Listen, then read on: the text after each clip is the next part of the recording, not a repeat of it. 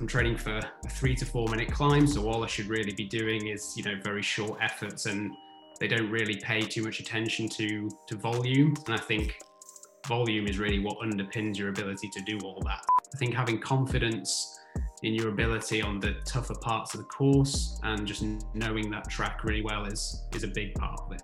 If you're a cyclist, it doesn't have to be super duper complex. You don't have to be in the gym for hours at a time. You know, you can mm. get a a quality sort of session done with a small number of exercises, um, and especially if that's kind of tailored to the to what the athlete might potentially need.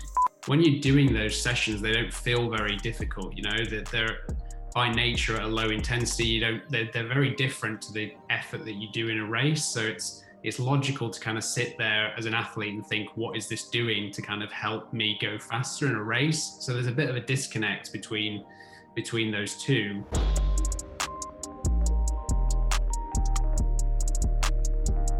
Welcome to this new episode. Before we get started, I'd like to thank our sponsor for the podcast, Moxy Monitor. If you've been following my work, you know that the Moxy is a tool that I use a lot for testing, but also for everyday training and coaching. For those who don't know about the Moxy Monitor yet, it's a NIRS device that measures muscle oxygen saturation and blood volume in real time. It's a non invasive sensor that is placed on the skin and can be worn during any training or sporting activity. Motocross riders and climbers wear it on their forearms. Hockey players on the ice, swimmers can wear it in water, I've used it to test rugby players, CrossFit athletes, endurance athletes, and more. The Moxy allows you to individualize work and rest periods, optimize load, reps, and sets, identify training thresholds in real time, and even correct movement based on what the data shows you. You can also use the Moxy monitor to determine an athlete's energetic limiting factor and their individual training zones. Using this process, I can now target the athlete's limiter with precision in order to improve their performance without adding unnecessary volume to their program.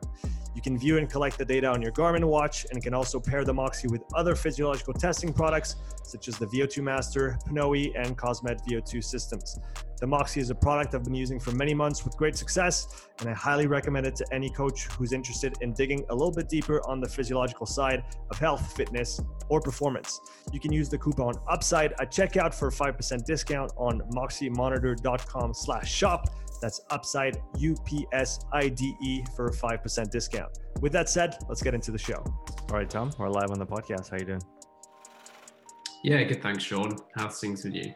Things are good. It's good to have you on. We had the chance to, to have a little chat uh, for a consultation over some some cycling training, and I already wanted to get you on the podcast before that, uh, but it was it was nice to just you know uh, ask you some some direct questions and, and get some really valuable answers. So uh, first of all, I want to thank you for uh, for that, and then going into our chat for today, can you uh, maybe for those who don't know you yet, can you tell us a little bit about yourself? Sure. Yeah. Um, yeah. First of all, it was great to uh, have that consultation with you, and uh, that was a that was a fun thing to do. Um, yeah. So I'm uh, principally a, a, cycling performance consultant, cycling coach. Um, so I work with uh, a variety of different cyclists, a few triathletes as well, um, in a variety of ways. So whether that's uh, something like a consultation, which we had, uh, which might be more of a sort of one-off um, level of support or you know ongoing ongoing coaching, working through a season and working towards some uh, some more long term goals. Mm. Uh, we have athletes kind of on the road um, and in the off road disciplines as well. So cyclocross and mountain bike cross country being some of those, and then a few more sort of niche disciplines. So something like hill climbs or or time trials um, as well. And then uh, on the athlete side, um, I'm a cyclist as well. Um, have kind of traditionally been on the mountain bike side. So I was a, a mountain bike marathon national champion mm. um, in 2017.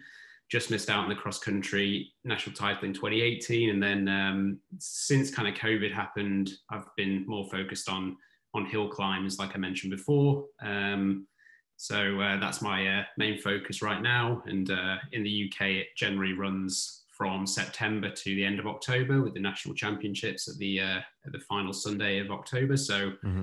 per, on a personal level, I'm uh, working towards uh, trying to trying to take that title. Can you tell us a little bit about how your uh, your training has shifted over time with the different disciplines that you that you've gone through, and and what it looks now compared to what it uh, looked like before? Maybe when you were more focused on the on the marathon side. Yeah, so obviously um, it's quite funny to be kind of competing in hill climbs now, which are sometimes you know as low as two minutes, maybe up to 15 minutes, the, the longer ones, mm-hmm. and then the mountain bike marathon stuff. Um, I think my finish time in that um, in 2017 was five hours 15 minutes, so complete opposite ends of the scale. Yeah. Um, so yeah, the the training is obviously there's a a very big difference in the in the training. Um, you do a, obviously a lot lot more time actually off road on the mountain bike, um, preparing for both the cross country and the marathon disciplines. Um, but but to be honest, the preparation for both is is often quite similar. Um, you know, far out from the event, so you're trying to build up a big foundation of of work, and put in a lot of miles so that you can, you know, you're essentially working on your uh, ability to tolerate a high workload and high mm. intensity kind of come come closer to those events. So you do a, a, big bulk of work early on, and then it, it becomes more specific as you as you get closer. So the hill climb efforts are a lot of sort of Strava KOM chasing and um, and sort of short maximal efforts, and then mm. on the mountain bike side, it might be kind of um, you know cross country racing or or long rides on the on the mountain bike. So so quite different when you get closer to the events would you say that you're probably the, the base that you built over the years in in the longer distance events? Do you feel like that provides you with an advantage now training for the shorter time trials? I really do yeah. I think i think having that foundation um, and that that base of fitness built over the years allows you to do more kind of intensity and more more structured training which then directly translates into into hill climb performances. And I think a lot of um, a lot of your ability to to to do well in short hill climbs is how much you can sort of tolerate the uh, you know the buildup of metabolites and um, you know different fatiguing factors that come from a short three to four minute effort. So it's it's not so much of a challenge to produce that power. It's kind of how you deal with the uh, the, the byproducts of actually going that hard and being so far you know so far above a metabolic control point. So i mm. think i think having a big foundation really helps with that. Um, having a big aerobic sort of strength really helps with that. And i think mm-hmm. that's something quite a lot of people get wrong is they sort of look at you know this i'm training for a three to four minute climb. So all i should really be doing is you know very short efforts and they don't really pay too much attention to to volume. And i think volume is really what underpins your ability to do all that. So so yeah, absolutely. I think that that history of of you know lots of miles and lots of lots of hours really helps. Mm-hmm. Uh, in a competition, when when we talk about hill climb time trials, is it a, a one and done? Is there multiple uh, races throughout the day or throughout a few days? It can vary actually. Sometimes you can. Um, sometimes there's sort of double headers, so there might be sort of within one event. There might be one in the morning, one in the afternoon. Mm-hmm. Um, sometimes, if you're really kind of uh, crazy, you might want to do one of those on a Saturday and one on a Sunday. So you can almost do kind of four efforts over the course of, of a weekend. Um, typically, typically they're just one one and done. As you say, okay. it's just start at the bottom of the hill. Whoever gets to the fastest is uh, uh, whoever gets to the top the fastest is the winner, and then that's kind of that's kind of the entirety of that that that race and that effort. So you, you talked about the the short nature of those time trial uh, hill climb events, what does a warm up look like for uh, a competition like this? How long does it take? What does it include, etc.? Yeah, they're usually quite quite long. You know, gen very broad general rule. You know, the shorter, the more intense the actual efforts, the longer longer the warm up needs to be.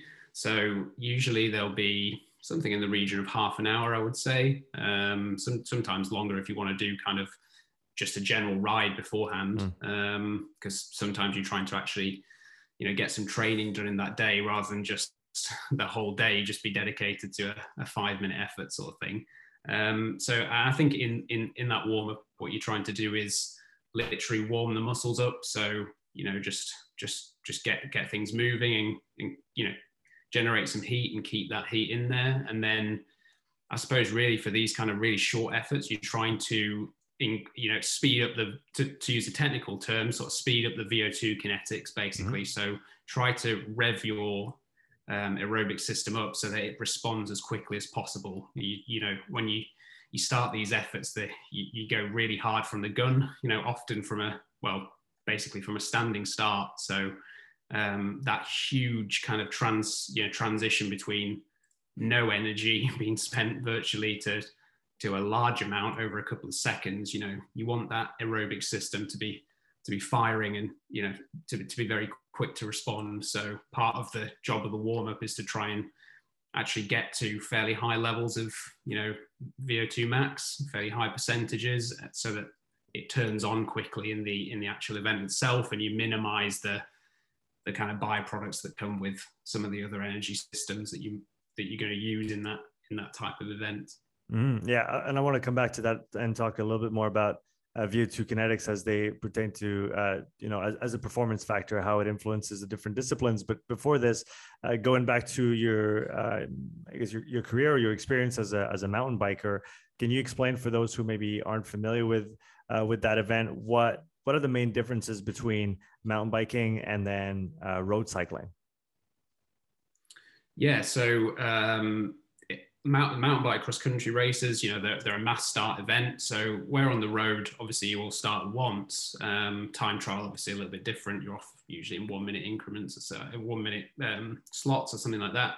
A road, a road race will typically, you know, start slow. There might be a breakaway goes away quite quickly, but you know they generally start, you know, within something like a neutralized start or you know you build into the race whereas in a mountain bike cross country race it's like a maximal sprint from the very start in a big pack of riders and the, the pace doesn't drop too much basically throughout. So modern day cross country mountain bike racing is is usually a, an hour an hour 20 hour 30 sort of race time. So it's mm-hmm. it's very intense. Um, and you, you you know you typically have fairly short punchy climbs and then technical downhill. So there's there's not a great amount of time to to have you know full, recovery. So you, you, you basically if you're looking at it from a heart rate perspective, the heart rate shoots up at the start. And it never really comes down mm. comes down much for for an hour twenty. So it, it's um it's quite different to road racing in that sense, where there might be you know more sort of you know there might be more lulls in the action.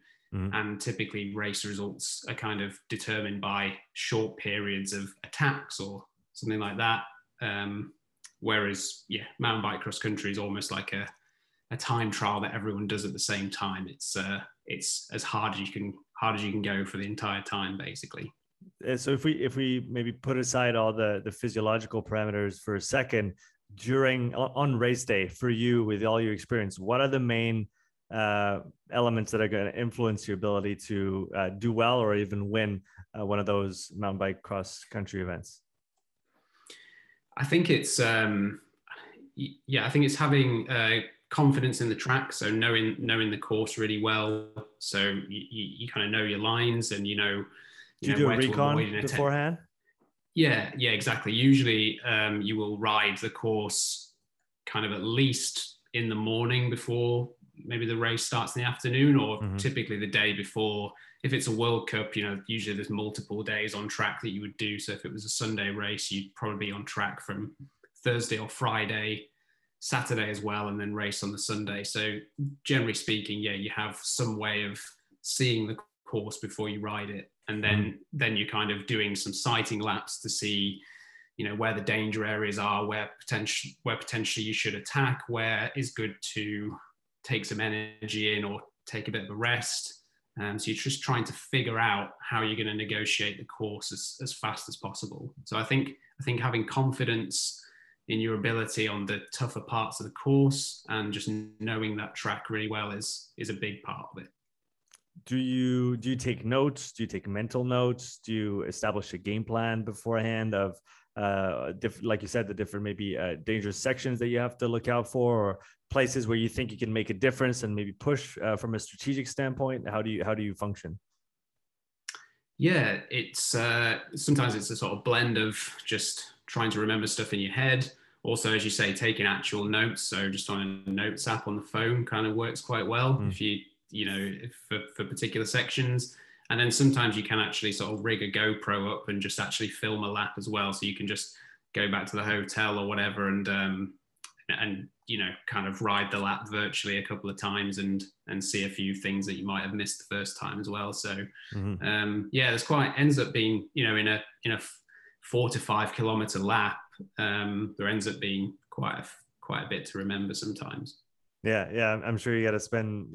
There's, there's a lot of things that can happen, and uh, it's it seems like like it's not that long, but uh, but it's I can imagine how much stuff you you have to remember. Do you when you do the the camera? If you do the camera review, do you do that on your home trainer, uh, or do you do that sitting at a desk, or do you have a preference? Uh, yeah, usually it would just be sort of yeah, sat watching the laptop really, um, mm-hmm. just while you're trying to relax and you know maybe get the meal get a meal in that night before the uh, before the race. So yeah, but it's it's helpful just to just to you know cement it in your mind and also just sometimes pick out a few things that you maybe didn't realize sort of in the moment. So it's, it's pretty useful when you're allowed to do that. You're not always mm. you sometimes for World Cups especially you kind of need permission you, you, know you need written permission to have the GoPro on there. So sometimes okay. that's a bit difficult, um, and other other races might not allow it, but sometimes it's quite useful. Or, or even if you just get to a certain part of the track and just whip the phone out and just you know film it a little bit, watch other riders, what what they're doing, and stuff like that. So a few different strategies. Yeah, so we, we talk about the race, about the strategy on the course on that day. Now, if we talk about uh, physiological performance factors for this discipline in, in particular, for from your standpoint what are the most important elements that somebody needs to develop over time and excel through uh, in order to be really good at uh, mountain bike mountain bike cross country? Yeah so i think typically you'll see you know when when the when the best in the world are tested in a lab is a high vo2 max a when high say, threshold power. When you say high vo2 um, max what what does that look like in terms of numbers um, I mean, that can be up to up to 90 mLs per kg per minute. You know, some of the you know some of the highest. I think cross country skiing is generally regarded as the one you know the sport that sees the highest, but I think yeah. mountain bike cross country is very very close behind, and it's mm-hmm. it's a very similar sport actually. It's a you know the way they start and the way you're kind of going up short climbs and then trying to recover and um, I think that the slightly more sort of whole body movement of cross country skiing is potentially right. what what pushes that that VO2 demand a little bit further. But um, but yeah, it, it's uh, definitely some of the some of the best cross country mountain bikers have some of the highest VO2 max values you, you, you could see. And you could also argue that there's a there's a there's a pretty significant upper body component to that discipline as well compared to road cycling, where sure you're holding or you're resting on your handlebars, but not you're not putting the same energy with your upper body when you're when you're going at it.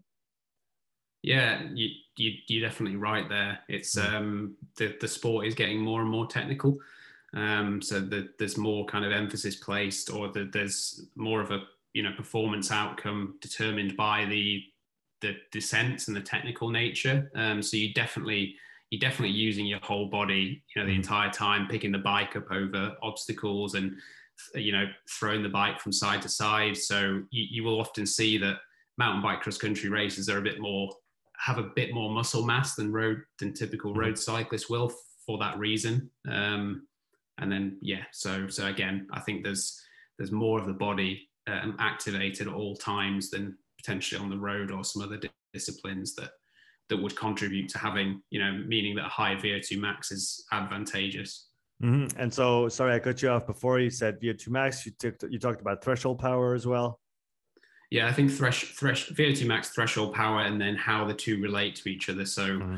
fractional utilization of the VO2 max essentially, you want that threshold power to be as high of a percentage of VO2 max as, as possible. Um, do you have, do you have a, also, do you have a reference in your, in your mind as to what percentage you want to be uh, looking for in order to, I guess, get the most out of your engine? I've heard a good, uh, good analogy about VO2 max being it, uh, it's the size of your engine but then what you do with it uh, depends on like you said how high you can how uh, what power uh, you can operate relative to that uh, VO2 max value uh, and, and and stay in that in that realm of uh, let's call it metabolic homeostasis if we want to if we want to say this.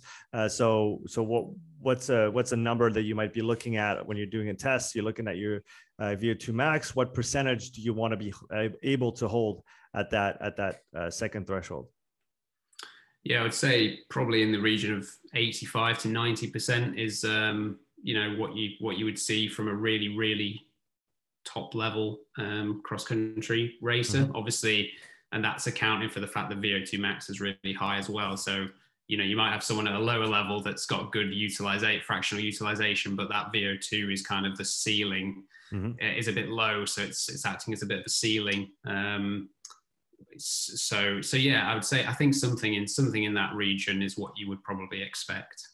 Okay, and so we have VO2 max, we have fractional utilization. Uh, are there other uh, any other physiological factors that you think are are important for for that discipline?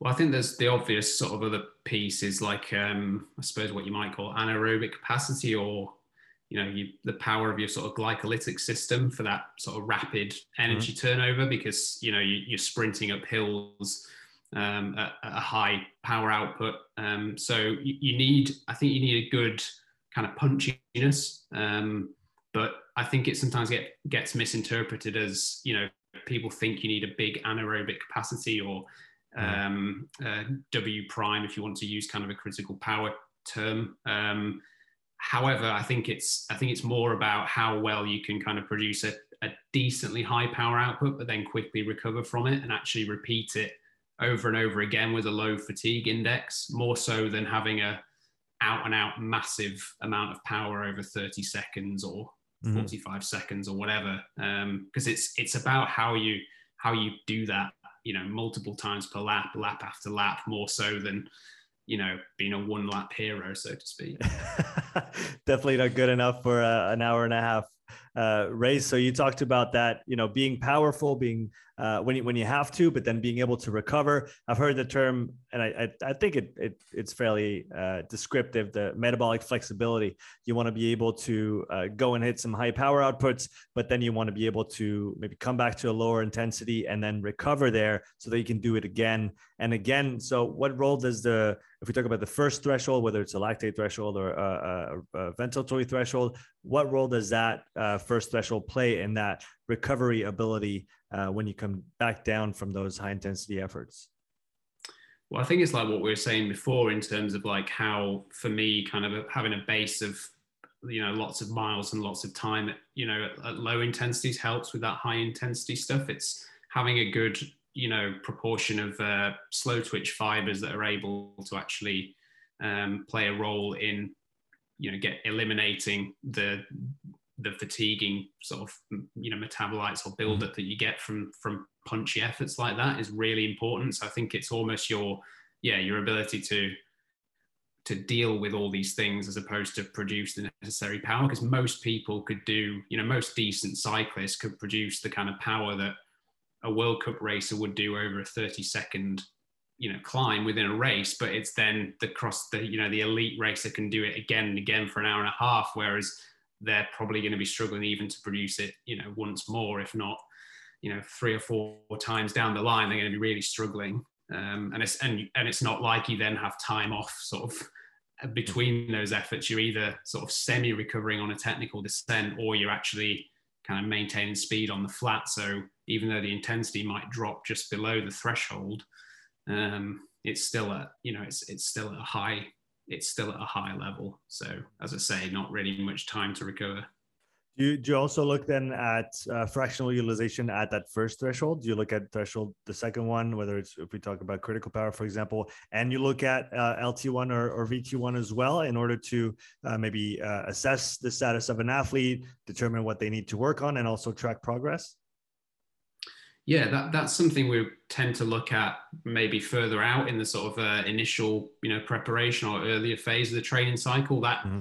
Becomes quite a nice marker of um, progress in terms of building building that base or that foundation. Is where that, as you say, where that first threshold, whether it's measured by ventilation or or lactate, or mm-hmm. or if you can sort of pinpoint it with um, SMO2 data from you know from a, a NIRS device. Mm-hmm. Um, yeah, that's a that's a nice that's a nice kind of number to look at to to hopefully you know see increasing when you're actually focusing on building that foundation.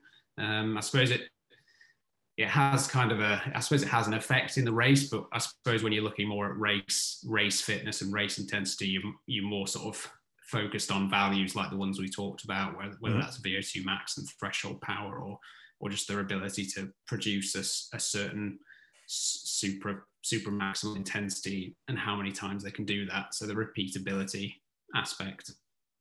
I want to I want to come back to the repeatability. I'm going to write it down. Uh, repeatability uh, of the of the efforts and how we how we can test for this.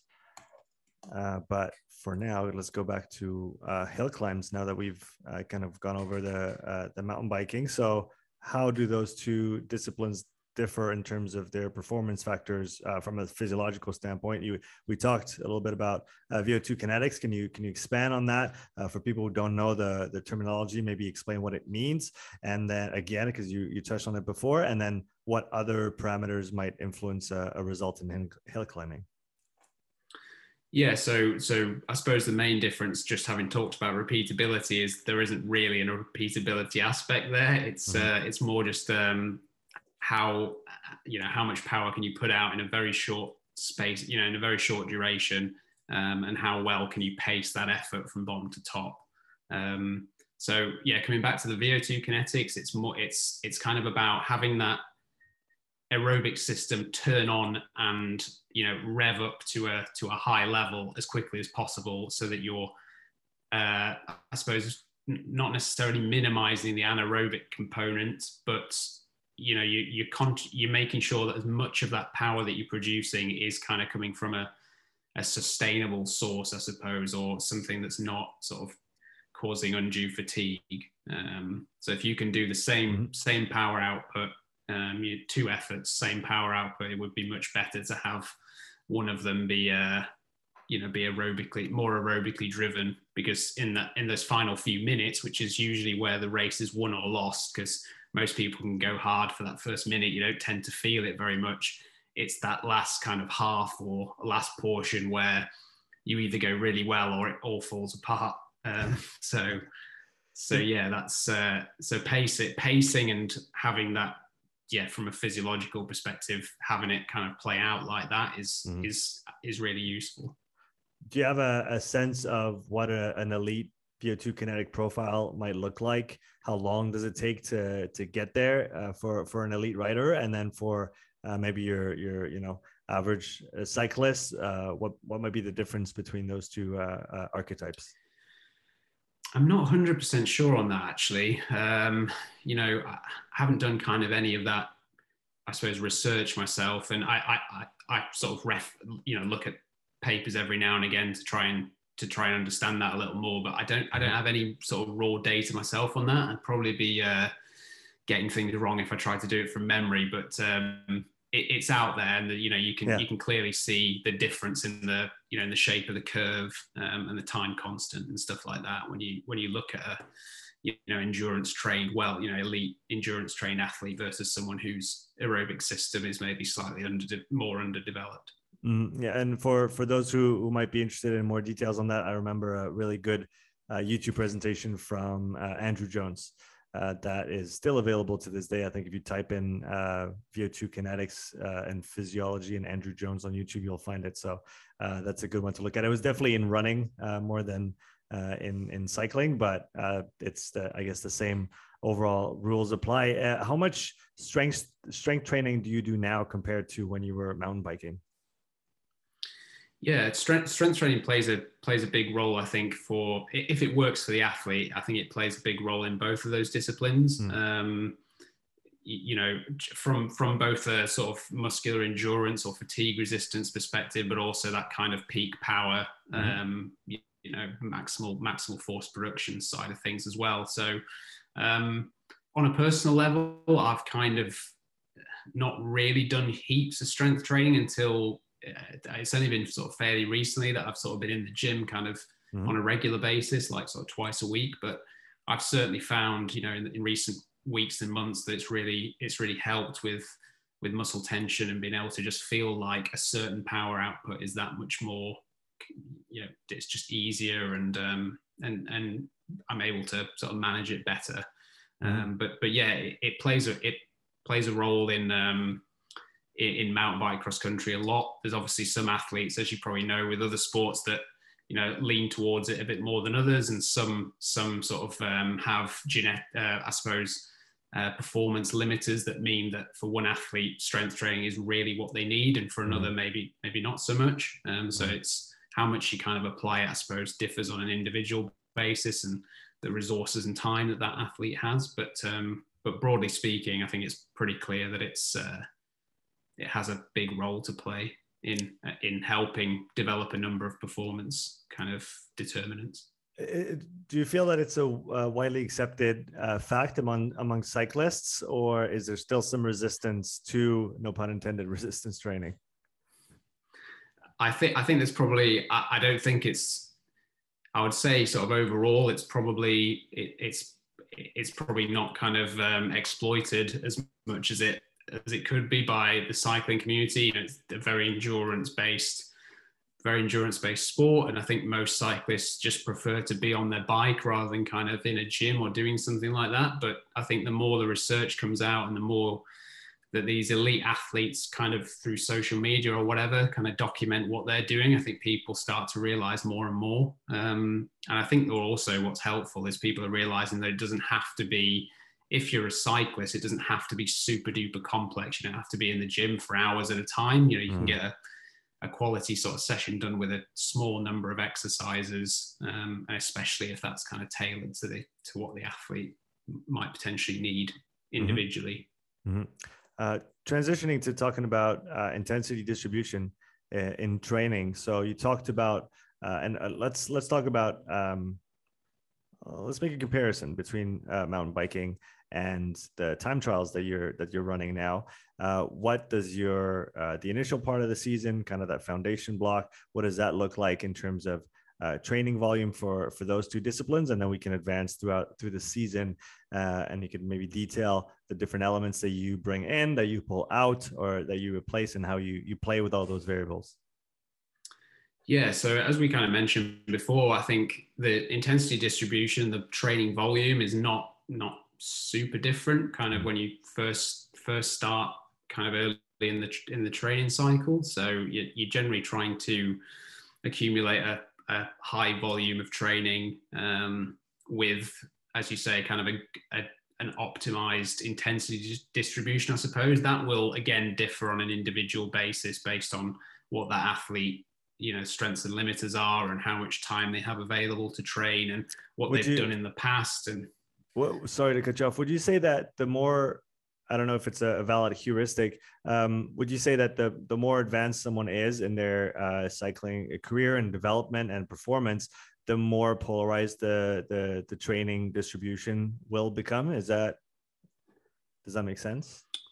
Yeah, yeah, yeah. It makes sense. Um, it's a good question. Um, what I'm, I would the, say the, the, the reason I'm I'm Sorry, thinking in that direction would be that I guess those kind of threshold efforts, kind of middle of the road, fairly hard but not super hard efforts, um, they they can bring. Uh, my understanding is that they can bring quite a bit of benefit to the average person who's maybe a beginner or an intermediate level um, athlete, and and they can still draw a lot of good adaptations from those type of workouts. But then once you get to a higher level, you get to the point where those kind of sessions will are going to have a high fatigue cost uh, in relationship with the low um, return ratio. So uh, that's that's kind of in, in, in, the lines of what I was thinking. But I'd, I'd be uh, interested to hear your perspective on that. Yeah, so I, I think I agree with you there. Um, you know, when you when you're working with a, a, a lower level athlete, the, the power outputs are lower. Um, mm-hmm. You know, quite a lot lower in some cases. So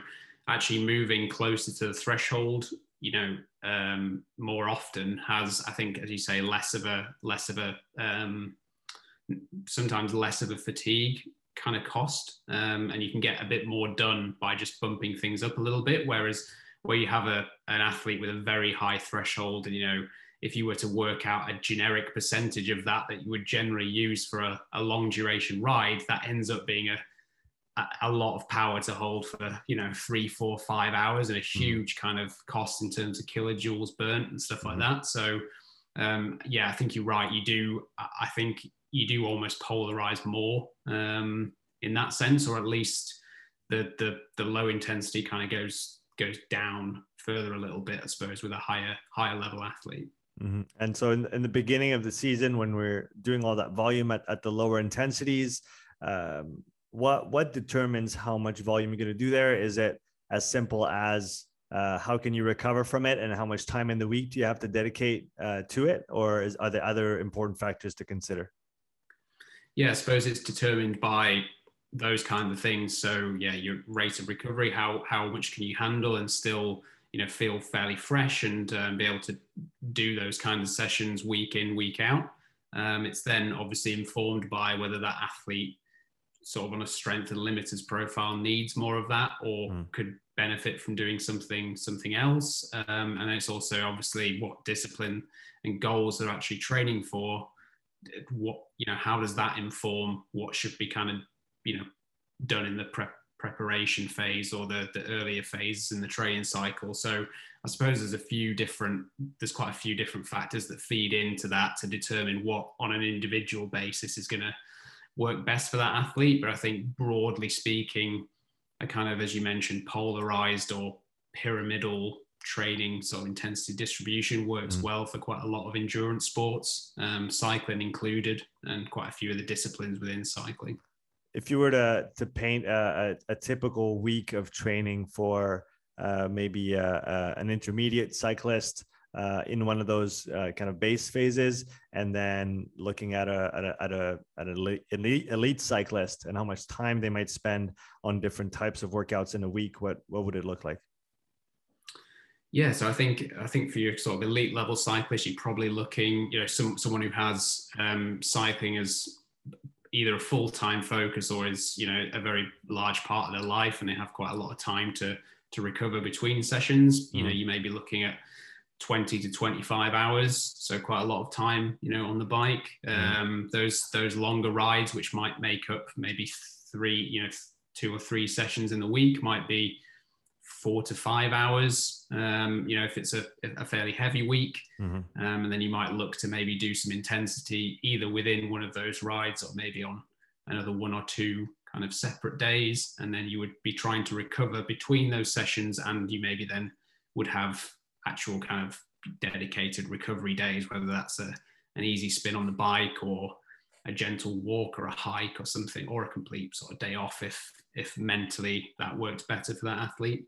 Mm. Um, and then I suppose um, con- contrasting that with someone that's more intermediate, it's probably going to be likely that you know they have more commitments um, other than just kind of riding their bike and sitting on the couch and recovering. So the, the you know the training volume kind of needs to go down to to a level where they can you know recover from it adequately and still maintain a good consistency. Um, mm-hmm. So the volume in the sessions might the sorry the duration of the sessions might go down a little bit. Usually the the longer duration sessions will be packed into a weekend where they have more time, and then throughout the week it might be kind of a mix of again probably two maybe two high higher intensity sessions and either depending on the athlete either some recovery between those throughout the week or if there's time to do one or two kind of i suppose mid duration steady sessions maybe that'd be a good a good way to do it so it's it's trying to balance that low intensity with the high intensity and make sure that the athlete can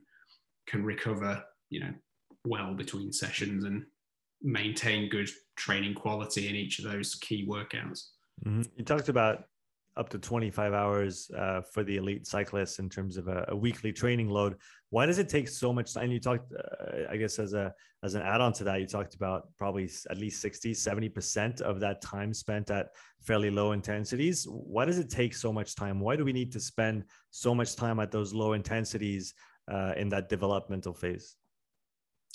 Well, I think yeah, if, if, you're talking about a sort of an elite cyclist, they obviously, as you know, with training, you have sort of diminishing returns. So the more you've done in the past, you need to do, you know, proportionally a lot more to see even a small kind of improvement in in performance for for those that have been doing it for a long time or very close to their sort of potential. So um, yeah, sometimes that's just demanded, but also because it's a, a non, you know, uh, a low impact sport. It's not sort of running where you're beating the muscles up as much. Mm-hmm. You just have that that option and that that availability to do those kinds of hours without you know completely destroying yourself. So I think those that are really trying to push their performance as high as possible are just trying to make the most of that um, you know that time and the, generally speaking if you can recover from it the more the more of that foundation building low intensity time you can do generally speaking, that's that's going to work well um, for building a high tolerance and workload for you know some intensity or some racing that's coming down the line. So mm-hmm. yeah, there's some cyclists that really push it out to that to that level. But um, you know, if you're talking about doing four or five hours in your long rides, and there's you know three of those in the week, and then a few more, you know, maybe two to three hour intense, intense, higher intensity rides, that that can quite quickly add up to kind of 20 hours. Mm-hmm. So that's kind of, I suppose, how that all plays out. And how does that intensity distribution shift as you get closer to competition season? Um, how might you adjust things? Uh, I guess we can maybe skip the middle part and get straight to the the competitive season. What what does training look like uh, when you know you have a race the next weekend, or in two weeks' time, or in three weeks' time? Yeah, so I suppose when when racing kind of comes into the picture, that's when you kind of building in some some recovery kind of immediately before the race so that you've you've got a, a, necessary level of freshness to be able to perform. And then you've kind of got the recovery kind of on the other side as well. So at a minimum that can kind of take away two training days in a in a sort of seven seven to ten day period. So mm. i think the volume goes down from that perspective. And because of the um, I suppose the strain of a race, but also the kind of stress that's coming from you know uh, nerves and the travel that's sometimes associated with racing and all this stuff that goes into competition obviously mm-hmm. needs to be accounted for and recovered from as well. So I think just by kind of function, you know, uh, volume goes down a little bit, um, and I suppose the training sessions become a bit more specific as well to what to the demands of what you're actually preparing for. You know, all the pre- prepar- preparatory work has kind of been done, so it's it's more about then tra- you know honing that that that sort of potential of fitness that you've got into stuff that you can actually you know translate into a race performance. So so it it changes in it changes in that way, I suppose. So it's almost like a gradual shift mm. shift towards that how much low intensity might you still do in a, in a in a competition week like this? Like you said, you have two days that are kind of taken up by pre and post competition. Uh, but in, in, addition to that, how much low intensity do you still try and and work in? And as a as a as an I guess a follow up question on that, how much is necessary during those competition times? Is it necessary at all? I, th- I, think if you if you have sort of a two to three week period where that's kind of a main competition phase of the season where you've maybe got three races on you know on three weekends that is a kind of period where you've really just focused on racing and recovering and you're not sort of worried about training as such. That mm. that's kind of something that's already been done. But i think looking at it more broadly you always kind of want to be keeping on top of that that um, that aerobic foundation. Um, so the low intensity sessions are obviously, or lower intensity sessions are almost a staple throughout the entire season. And it's it's training that you can do that's productive and purposeful and keeps that kind of base of fitness there, but it's also not something that's super stressful either. So you can typically recover day to day from it. It's more kind of just replenishing lost glycogen more so than having to really recover from severe muscle damage and and this kind of thing. So it's it's training that by and large is kind of in the program for a mm. lot of cyclists all, all through the season. And it may be just, you know, the duration of that maybe reduces in key key kind of competition phases just so that you can bring the training load down so that there's that freshness there that you can really sort of produce a produce a good performance in a competition would you say that this this low intensity work like you said it's important it's very important at the beginning it's still important even at the at the end towards the competition phase. Would that be something that's uh, overlooked by by you know most cyclists in general? Uh, if we were to to maybe pinpoint what aspect is the most overlooked in in cycling training um, is it is it this that's neglected or is it the intensity of such work that is maybe mismanaged? What would you say are, are the biggest uh, overlooked components of, of cycling training uh, if we had to pick one broad uh, one broad reason? Yeah i would probably say i would probably say the kind of yeah importance of a high training load and long duration sessions is probably uh, overlooked or maybe just underappreciated because when you're doing those sessions, they don't feel very difficult. You know that they're by nature at a low intensity. You don't they're, they're very different to the effort that you do in a race. So it's it's logical to kind of sit there as an athlete and think, what is this doing to kind of help me go faster in a race? So there's a bit of a disconnect between between those two. Um, and also it's just the the nature of most people's kind of lives just doesn't really allow the time for that mm. for that kind of that training to really be a big part throughout the whole season. You know, three hours for someone who's got a family and a full time job, you know, you know, every other day is a lot of time to to um, to account for and certainly to recover from as well. So, um, and you know, type A people, athletes, you don't tend to um, they don't tend to struggle to you know do a lot of intensity. That's kind of what they're itching to do and. Mm-hmm um, I think the job of a coach in a lot of cases is to hold people back from doing too much intensity um, and work on maybe more, as I, as I, keep saying, that kind of foundational stuff. Um, yeah. So I, I, think probably I, th- I, think it's probably a fair thing to say to to uh, to to assert that that's uh, something that's underappreciated. And I think if you if you look at the main difference between a professional or elite level cyclist and a, an amateur, the amateur is actually sometimes doing more intensity, like raw intensity overall in a week than that that elite level athlete is, even though this this athlete's like got you know far greater physiological capabilities. Um, and the main difference is actually the total amount of riding they're doing yeah. um, in a year or over a string of years. And the the only real way you can increase that you know that volume in a sustainable way is to do it with low intensity. You know that that athlete that's doing lots and lots of intensity in the week can't suddenly double you know try and do twice that because they're already often doing too much as it is. Um, mm-hmm. but, if we but yeah. If we look at the first weeks of uh, of your of your training season uh, for you for example how much intensity do you include right from the the get-go? Do you try to get to uh, let's say um, competition intensities fairly quickly and then maybe maintain and develop those qualities? Or is there uh, a period of time where you're actually not doing anything remotely close to competition intensity and you're really more focusing on on the volume side of things?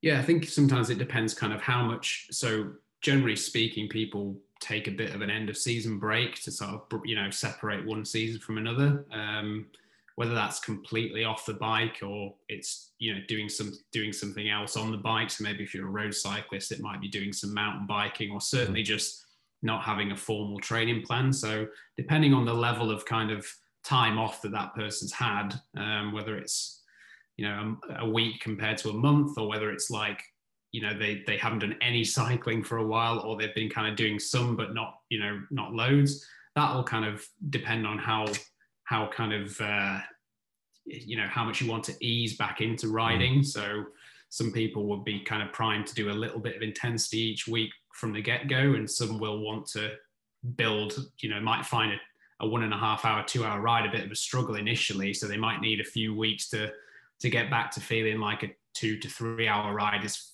fairly comfortable. Mm. Um, but I think it's important to personally, I think it's important to have a bit of intensity in there kind of most weeks. I don't think I think base base training or that kind of early season training has typically been interpreted as just purely low intensity. And I think that's just too one dimensional and it's like, you know, it, it means that other muscle fibers which are important kind of get neglected. And when when certain muscles aren't activated, you can get kind of niggling injuries. Um, you know, if, if the glutes, for instance, just aren't activated enough, you can get knee injuries and little niggles like that. So I mm. think I think it's good to to activate sort of all the muscle fiber types, you know, at least kind of once once a week. But mm. but that can just mean a couple of short sprints and nothing that's really going to cause too much fatigue or send your physiology in one direction as opposed to another. Um, so it's more the proportion of the intensity and how much is actually done as opposed to you know just just exclusively using low intensity. That that's not always the case. Some people will favor a certain way mm. over another but i think broadly speaking it's good to good to have a bit of intensity in there. And i think athletes generally enjoy that as well. That's sort of a fun part of training and spending months, weeks and weeks and months, kind of just a you know a very monotonous kind of low level is not really that appealing to a lot of people, and I don't think necessarily good for good for the, you know the training side of things either. Yeah the, the little cherry on the cake is is always good to have uh, a little bit of intensity here and there. Uh, you, you know we, have been talking about physiology from the start. I know you do a lot of physiological testing. So for maybe those who are not familiar with the idea of physiological testing can you give us a broad introduction? Uh, what is it and why is it important uh, for people who want to perform uh, in this case for cycling Yes, I think I think some form of testing, whether that's kind of field-based testing or more sort of in a lab with certain pieces of equipment, is good from uh, at the start of the year to kind of have some sort of baseline understanding of where that athlete is, mm-hmm. um, and then it can also be kind of used throughout the season as just you know a checkup of how you know the rate of progression, where if if the physiology is moving in the right direction, um, you know the the direction that we want to see for them to perform in whatever they're working towards. Mm. Um, so I suppose, yeah, physiological testing could be something that you could just do out on the road. So something like critical power, where you'd perform a, a series of maximal efforts over different durations and and do some kind of calculation um, to give a threshold figure and then kind of your work capacity above that. And then there's a variety of things you could do kind of in the lab, whether that's um, uh, like VO2 analysis, so uh, you know uh, gas exchange mm-hmm. kind of stuff. Um, lactate has been kind of historically used quite a bit to to determine sort of thresholds and see kind of whether someone's strong or weak in a particular kind of area. And mm-hmm. then um, more recently, we mentioned before, kind of NIRS devices, which are kind of replacing lactate now. Uh, they have a number of advantages in terms of just measuring the muscle oxygen saturation kind of right at the source as opposed to waiting for lactate, you know, as something that's produced and, you know, then goes into the bloodstream. You kind of have to measure it a bit further away from the actual mm-hmm. kind of, uh, you know, site, as mm-hmm. so to speak. So, um, so yeah, there's there's a few, few different ways you could um, use those those kind of things to to measure, you know, cyclists' kind of level of fitness. Do do the the the, the let's say the choice of the test that you're going to use with an athlete is that going to be influenced highly by the discipline that he's in for example are you testing a mountain biker the same as you're testing a, a road cyclist or are you looking for the same values the same parameters or are you are you doing different things could you maybe draw a distinction or maybe uh, the similarities between those two yeah, I think there's. I think generally speaking, you use kind of similar tests across disciplines. Um, it's just then kind of how you interpret the test. So you know, if we if we did some critical power testing, for instance, um, you're kind of going to be looking at the same kind of results between different cyclists, but then you, you might want to kind of see one value stronger than another in a certain cyclist or you know vice versa for another type just because of the physiological demands of the actual competition that they're training for mm-hmm. um, and that, but but yeah there is some there is going to be some sort of you know, if you were so VO, looking at someone's VO2 max, for instance, or or lactate threshold or something like that might not be as applicable to someone, you know, a, a track cyclist who just mm-hmm. does a very, very short um, discipline as opposed to someone who's an, in, you know, on the more endurance side. So you, you would, you would tailor the tests to, um, you know, for that for that particular athlete. Um, and even within kind of one particular testing means so maybe mm. using a moxy or muscle oxygen saturation you might perform different test protocols depending on what what that athlete's training for as well. Uh, for let's like let's take an, an amateur cyclist whether it's road or, or mountain bike. Uh, from your perspective if they had to pick one test protocol uh, or one type of test to conduct, uh, which one would it be and why?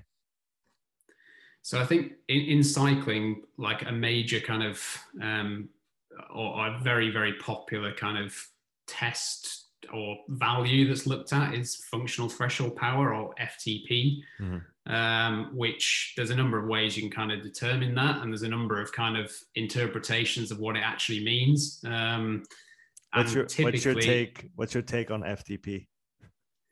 Well, I think I, I think it's something that um, is it's it's easy to perform. So it's easy to perform kind of one of the recommended kind of test protocols. Mm.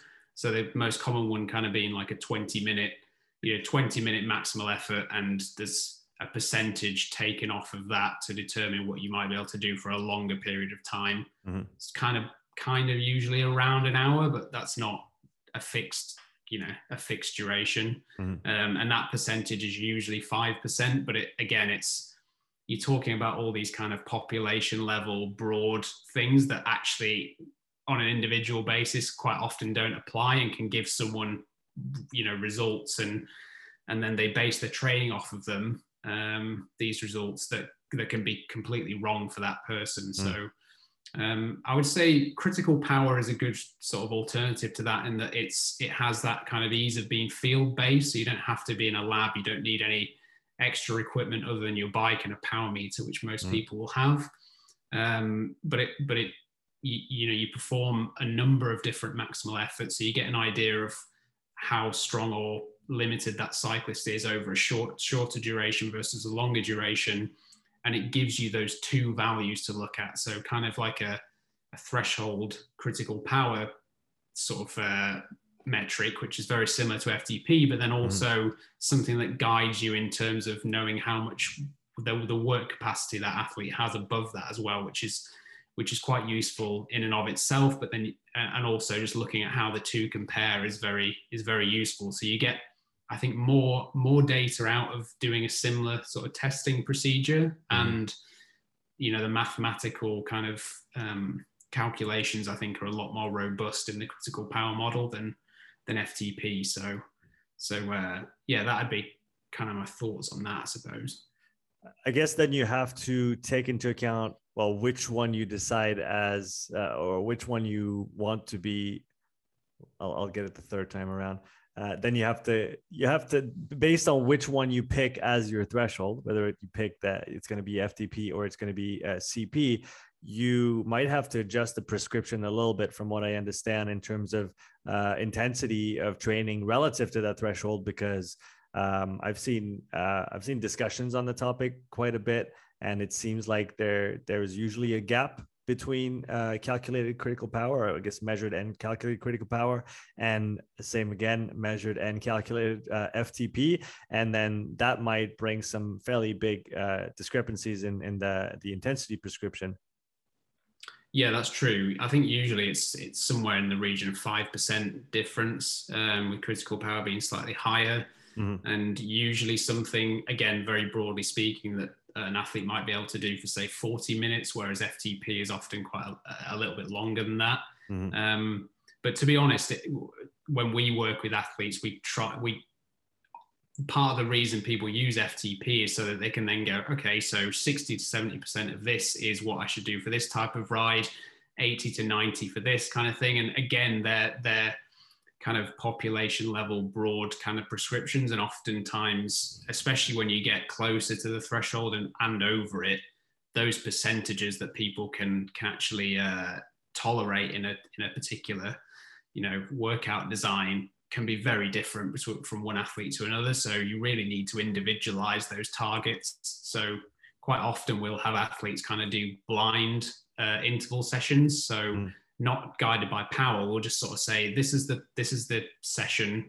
This is the kind of goal of the session. We want you to kind of do this do do these interval repeats for instance at a, the most consistent kind of effort you can. And by by doing that we can see okay are they going out way too hard and f- fading? And if they do it correctly what is actually the the power they can hold for this? And that might be within that kind of you know percentage range that you would calculate based off something like FTP, but it might be completely different. So it's it's always just about individualizing individualizing to the athlete and you know that 120% of FTP or something for a VO2 max session might be really easy for one athlete and just impossible for another. So, mm-hmm. um, so, so yeah, even just even just using it for that purpose of calculating training zones just isn't as easy as applying mm-hmm. broad percentages and and leaving it there. So mm-hmm. yeah. so so you talked about finding that that threshold. We could call it maybe second threshold. If we go to the to the first threshold, is that something that you try to quantify with your athletes as well? And if so, through which means? Yeah, so we'll sometimes um, look at that if we have the availability to kind of get an athlete into a lab or have them use a certain piece of equipment, then mm-hmm. that's a, that's a good thing to look at, and it's a nice in that early stages of the training. It's a nice thing to it's a nice metric to kind of gauge progress against. You obviously don't hinge everything on that, but it's a nice kind of indication. Um, so we'll use sometimes in the past we've sometimes used lactate. So you know that that first kind of point where it rises above baseline can be mm-hmm. a bit of an indication. Um, you can also see it with sort of NIRS as well. So you can look at the trajectory of the SMO2 um, and sort of work out where things are starting to starting to change. Um, and as you've mentioned before, you can also sort of look at that stuff from from a ventilatory perspective as well, uh, or you know respiration and and that kind of thing. Usually, I think the Moxy or a NIRS device is is a good one to use because it's it's non-invasive. You know, with lactate, you need to take sort of blood samples, and it and and it can get a little bit messy. Whereas mm-hmm. with a a NIRS device, it's just shining the light into the muscle. It's really easy. Um, mm-hmm. And then also you can kind of get an idea of that as well from just how that athlete is actually performing in their you know long duration sessions if they're feeling like they don't need as much food or you know um, you can look at heart rate data for a bit of an indication as well if that's starting to drop for a certain power output. So mm-hmm. I suppose it's pulling together all of those data points to get a bit of an idea. But it is nice sometimes if you can get them actually using a, a particular device and you know looking under the hood, so to speak. That's quite nice to to have that data as well. Yeah, I've, I've, I've looked at a few papers that were um, going through finding thresholds using NIRS uh, or NIRS device like like the Moxy, for example.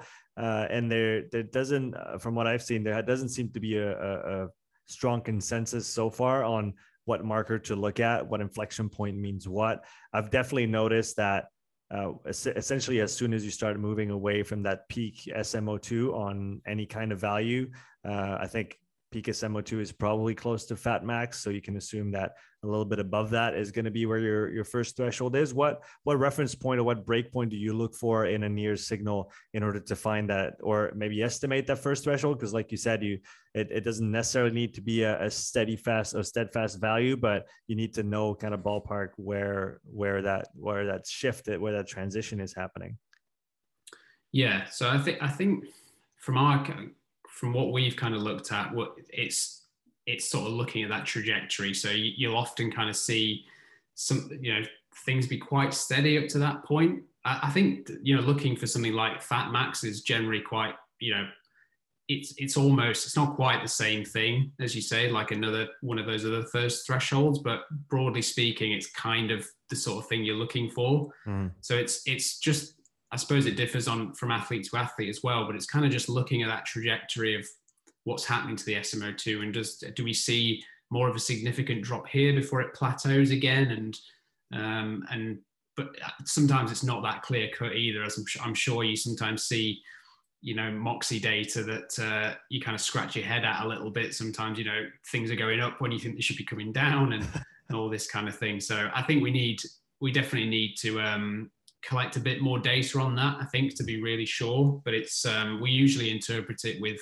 kind of other pieces of data as well and kind of build a picture um, more so than relying on kind of one thing. So it's just a it's just a nice, useful thing to to put on kind of in a lab environment, but also um, some people, you know, would, would use it on uh, you know in daily training as well. So you build up more of a picture picture mm. from that as well. Is that and I think you're I, I completely um, agree with you on looking at multiple data points rather than just one to to draw a conclusion. That's definitely important, and especially with the the Moxy data. I think what one thing I, I started realizing once I I was uh, lucky enough to get multiple units is that not every muscle group reacts the same at the same time, and and so you might you might be looking for overall reactions, and if you only focus on one, um, then you might be misguided or, or misled in your in your conclusion. The talking about Moxy in the field is that something you've had a chance to either play with yourself or, or use with your athletes, and if so, in what capacity? Um, yeah, it's the the kind of I suppose using it in daily training is not something we've had too much sort of experience with just yet. I I sometimes use it sort of myself um, to to just try and determine some patterns and you know um, some sort of training intensities and that kind of thing. And also just to actually you know when you're doing interval training if you're doing interval training that that day you're kind of looking at trying to desaturate as you know much as possible and and and use the device to work out when you're kind of you know ready to go again and when to stop the session and that kind of thing. Um, that that's that's really useful i think uh, and it, or i'm starting to sort of understand how it how it could be more useful the more i kind of use it. Um, um, and it would be good to have some of our athletes or some more of our athletes actually using you know moxy on a regular basis to try and understand it from from that perspective. Um, we tend to use i mean the moxy is just a nice device to run through something like a 515 or a 414 kind of test just to work out again just to get some more data points on what an athlete's strengths and limiters might be and where where you know the biggest areas of opportunity to work with them on uh, lie. And as i say it's a bit bit easier and, and more accurate than um, than lactate in a lot of cases. So it's mm. uh, it's a great device just to sort of have in the lab kind of thing. When when you look at those uh, kind of limiting factors of, of, performance if we're now kind of going beyond the just the basic in- intensity distribution and establishing your your thresholds and your intensity domains and your maybe your training zones properly um, what are the, the the biggest limiting factors that you see emerge from the the cyclists that you test and I guess you, you probably test a, a broad range of or a range of levels. So, it, are there certain limitations that you see more in uh, a certain population and and other limitations in a different population?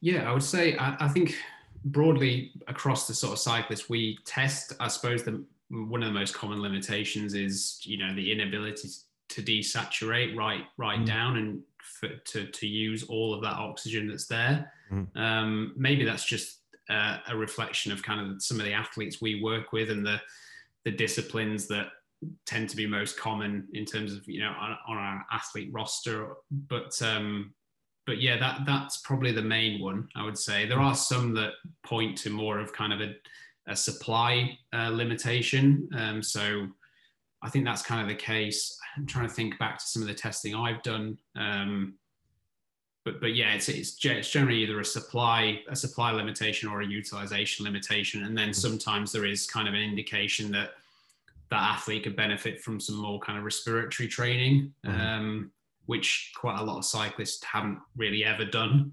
So maybe that's with something like a POWERbreathe or a um, Tiger or you know something like that. That it's it's obviously hard to really be completely sure whether that's a true limitation, but there does seem to be some indication when you kind of analyze the data that maybe they are limited to some extent getting actually getting the oxygen kind of into the lungs is that something do you, do you feel like respiratory training is one of these other untapped areas in endurance sports or maybe in, in cycling more specifically? Um, maybe not on the same level as uh, you know the benefit that you get from uh, a high volume of low intensity training like we were saying before but it, it, in my opinion it's still it's a it's one parameter of training. It's one important very important system that we're playing with because it it ties into all the other ones the metabolic the cardiovascular uh, the in the brain as well. Um, do do you think there's still a lot of advances to be done on that side of things? I know from from memory, the the Swiss mountain bike team has been using the Spiro Tiger for for years now. Is that maybe popular in certain circles and not in others? What what's your take on respiratory training for cycling? Yeah, I think so. I think it's probably something that's really sort of untapped. Um, probably from the fact that most people just don't realize it's something you can really train. Um, you know, in, in isolation. And then I suppose if you are looking more towards like a Spiro Tiger device, the cost is a little bit prohibitive. Um, so yeah, I think it's probably something that teams like the you know the, the, French mountain bike team and the Swiss mountain bike team kind of have got onto very early. And you're right, they have been using it for a, a long time. And you know, correlation doesn't equal causation, but it does it does seem like it's had a big impact on their um, you know their performances. They are the dominant kind of teams just in that uh, dominant countries within you know that that sport, and I'm sure it's probably the case um, potentially in you know Norway and those countries in cross country skiing and other sports. I'm sure there's a, I'm sure there's some kind of relationship between training the respiratory system and high performance. So yeah, I think it's uh, I'm sure it's something that could be that a lot of cyclists could benefit from doing if they you know had a more of a formal program around that. Yeah, that makes sense. I um my my um my spidey senses are telling me that someone's coming out with a cheaper device that's going to be able to um, accomplish the same thing and work on volume and, and all those things uh, towards the end of the year, early next year. So uh, I'll definitely keep you in the in the loop of that because, like you said, um, I work with uh, Idiag, the Swiss company that uh, provides the Spiro Tiger and the and then the the big brother now, I guess the P100, but they are prohibitively expensive devices. And I, I do think that there's there's a there's room on the market for something that just works uh, just as well, or at least has the basic functionalities of those uh, devices, but at a at a at a price tag that an athlete can afford and I think it'll benefit everybody to to have something like this uh, become become available. Uh, I was talking before uh, regarding hill climbing, talking about or sorry, no mountain biking, um, repeatability of high intensity efforts. Is that something that you test, or is that something that can be tested or should be tested? Yeah, you could definitely test it. I think it would actually be quite a simple.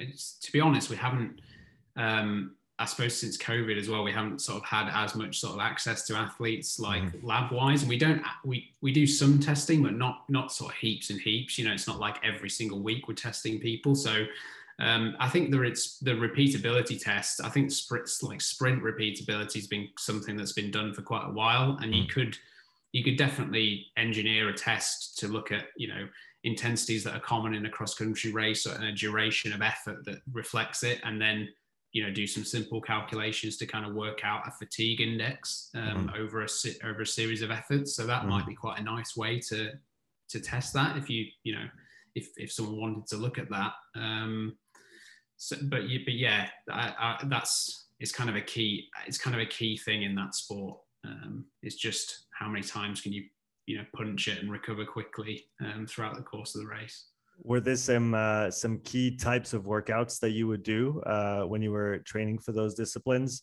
uh, that you feel gave you uh, an edge or maybe allowed you to develop that uh, high intensity repeatability uh, capacity to the the biggest extent?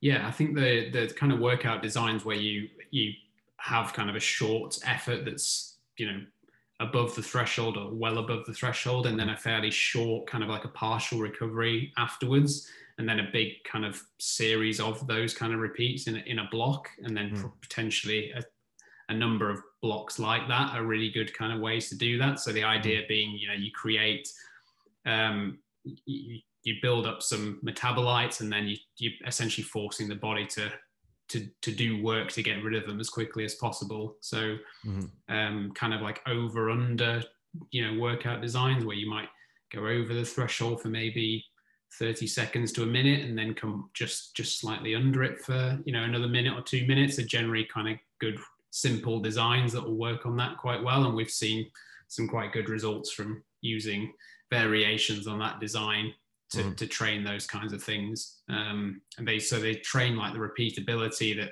would be good for a mountain bike cross country racer but also they train kind of the ability to handle that kind of thing and the the shuttling and the elimination for for time trialists or hill climbers as well. So it's uh, I think it's quite a good session, oh, you know, across a range of disciplines. Would, would those be the the type of um, what what comes to mind when you mention this is like a 30 15 type of format repeated a number of times and then like you said maybe multiple blocks of that that's also i guess will, will also have a positive effect on your on your VO2 max and given that you're going to be able to spend quite a bit of time above 90 or 95% depending on how you uh, organize it. Is that another quality that you, you can develop eh, with those type of sessions? Yeah yeah definitely. That's uh, I, I, think that's a, a, common one that a lot of people uh, use and it's it's got that kind of crossover benefit of um, you know training the kind of shuttling ability but also for a lot of athletes having a good effect on VO2 max because you know that that micro recovery just means that overall the heart rate just continues to drift up. So by the time you're kind of midway through a block of them, you know, your heart rate's uh, ideally going to be kind of above, you know, 90%, 90% of max. And then you're mm. starting to get some good kind of cardiovascular or, you know, certainly sort of stroke volume and cardiac output kind of benefits as well. So some of those some of those kind of on off um, blocks, I suppose. So the more sort of over unders plus the kind of microburst 30 15s like you mentioned uh, are quite sort of common staples and I think they work really well. What do you think the biggest mistakes is that people make with those types of workouts uh, in general? I think probably going again, coming coming down to kind of pacing and being a bit sort of over enthusiastic is sometimes going, you know, too hard in the initial phases, not thinking about the fact that they've got to do this for another kind of 20 minutes and you know they've got two more blocks of kind of you know five to 10 minutes of this kind of thing. You know, you you mm. don't tend to feel the first few too much and it but it can all come kind of crashing down very quickly once you you know surpass a certain a, a certain point. So I'd probably say that's the most common kind of um, issue with it. And then uh, a practical kind of difficulty is if you're doing them on a climb and that climb is pretty steep. Just to keep moving forward, you sometimes can't drop the power down enough in those in those recovery yeah. phases to actually, you know, give yourself enough of enough of a break before you go you go and do the next kind of on effort. So um, yeah, sometimes choosing the actual terrain that you do them on um, can can be a bit of a problem if the if the climb's a bit too steep. Yeah, yeah, I can I can definitely see that, Tom. Uh, it's been a pleasure having you on the podcast and and chatting with you about um, what we talked about today. I, appreciate you taking the time to to share uh, all your experience and your knowledge for for people who want to follow your work a little bit more closely or maybe get in touch with you. Where can we find you online? Yeah, so our uh, company is called High North Performance. So the website is uh, highnorth.co.uk. Um, and I suppose if you uh, search search my name in uh, Instagram or Strava or something like that, I've generally got a profile on there that you can uh, find me on as well. Excellent, uh, Tom. Thanks again for coming on the show. It was a pleasure. Thanks, Sean. Thanks. Uh, thanks a lot for having me.